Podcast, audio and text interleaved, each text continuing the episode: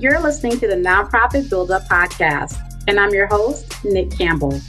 I want to support movements that can interrupt cycles of injustice and inequity and shift power towards vulnerable and marginalized communities.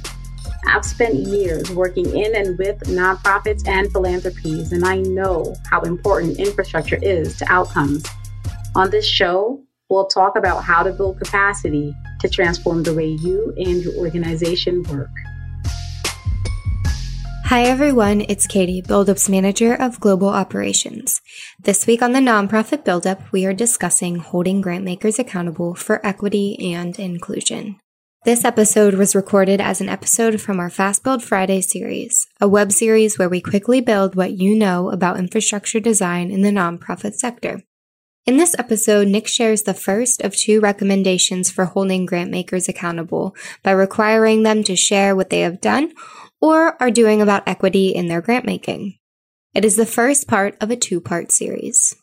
In particular, we should require every grant maker that publicly shared they are focused on equity in grant making, especially since 2020, to explain exactly what they have changed within their organization's infrastructure to make them more equitable and inclusive.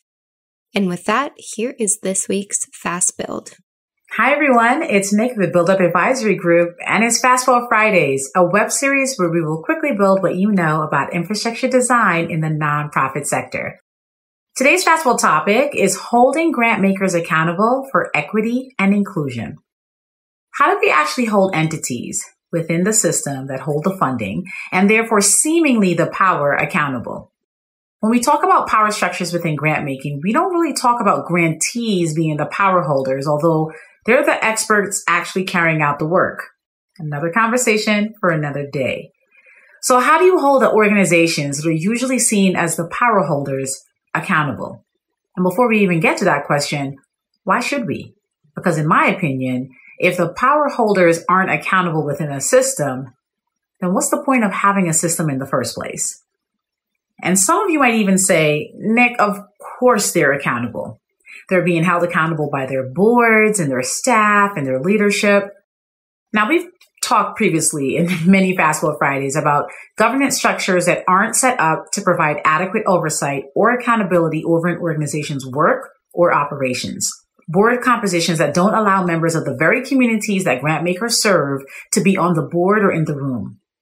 And organizational structures that don't allow staff to perform fully within their roles or create diverse staff pipelines to provide that level of accountability.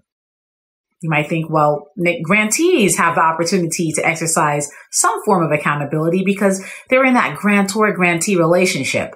But as we've also shared in many Fast Build Fridays, we all know what happens in that relationship more often than not. It's not the norm that funders provide extremely flexible grant awards that allow grantees to do their best work. How then are grantees being set up to raise accountability questions to those same funders?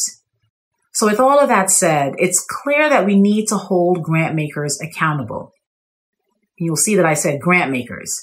If you're making grants, you should be held accountable for operating in an equitable and inclusive way.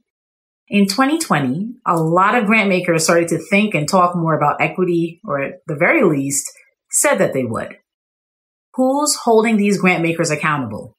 As you can imagine, given the work we do at BuildUp, we were approached by many grant makers asking for help in creating equitable grant making processes.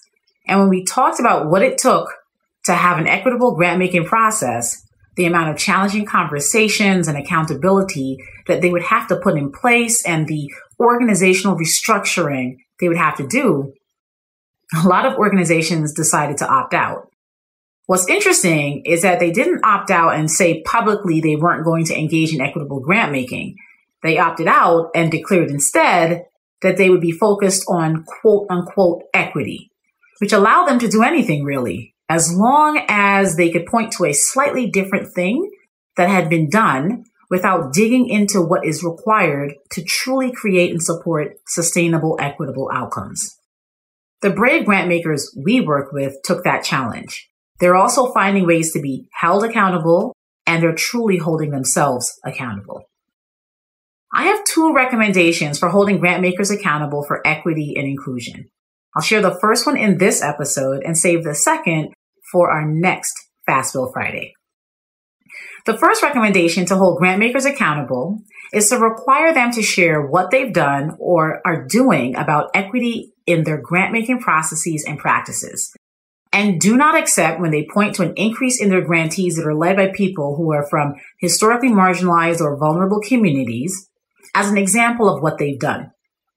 That is one piece of an outcome that may or may not evidence equity.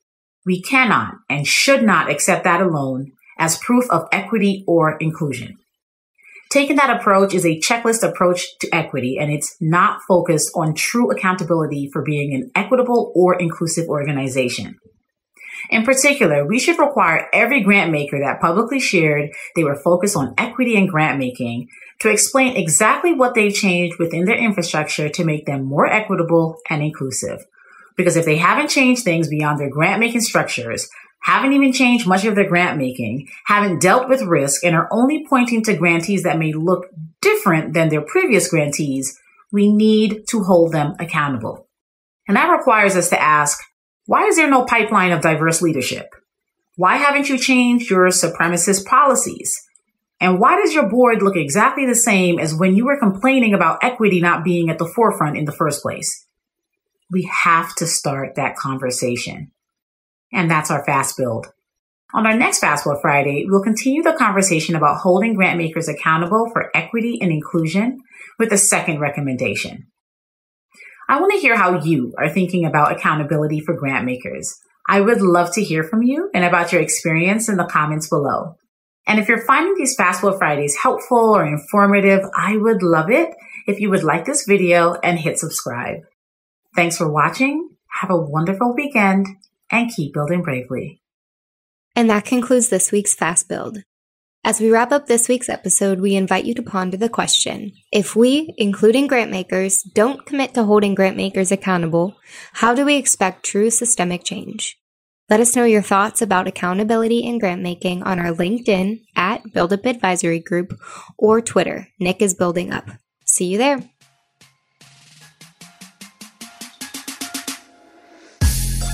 Thank you for listening to this episode of Nonprofit Build Up. To access the show notes, additional resources, and information on how you can work with us, please visit our website at buildupadvisory.com. We invite you to listen again next week as we share another episode about scaling impact by building infrastructure and capacity in the nonprofit sector. Keep building bravely.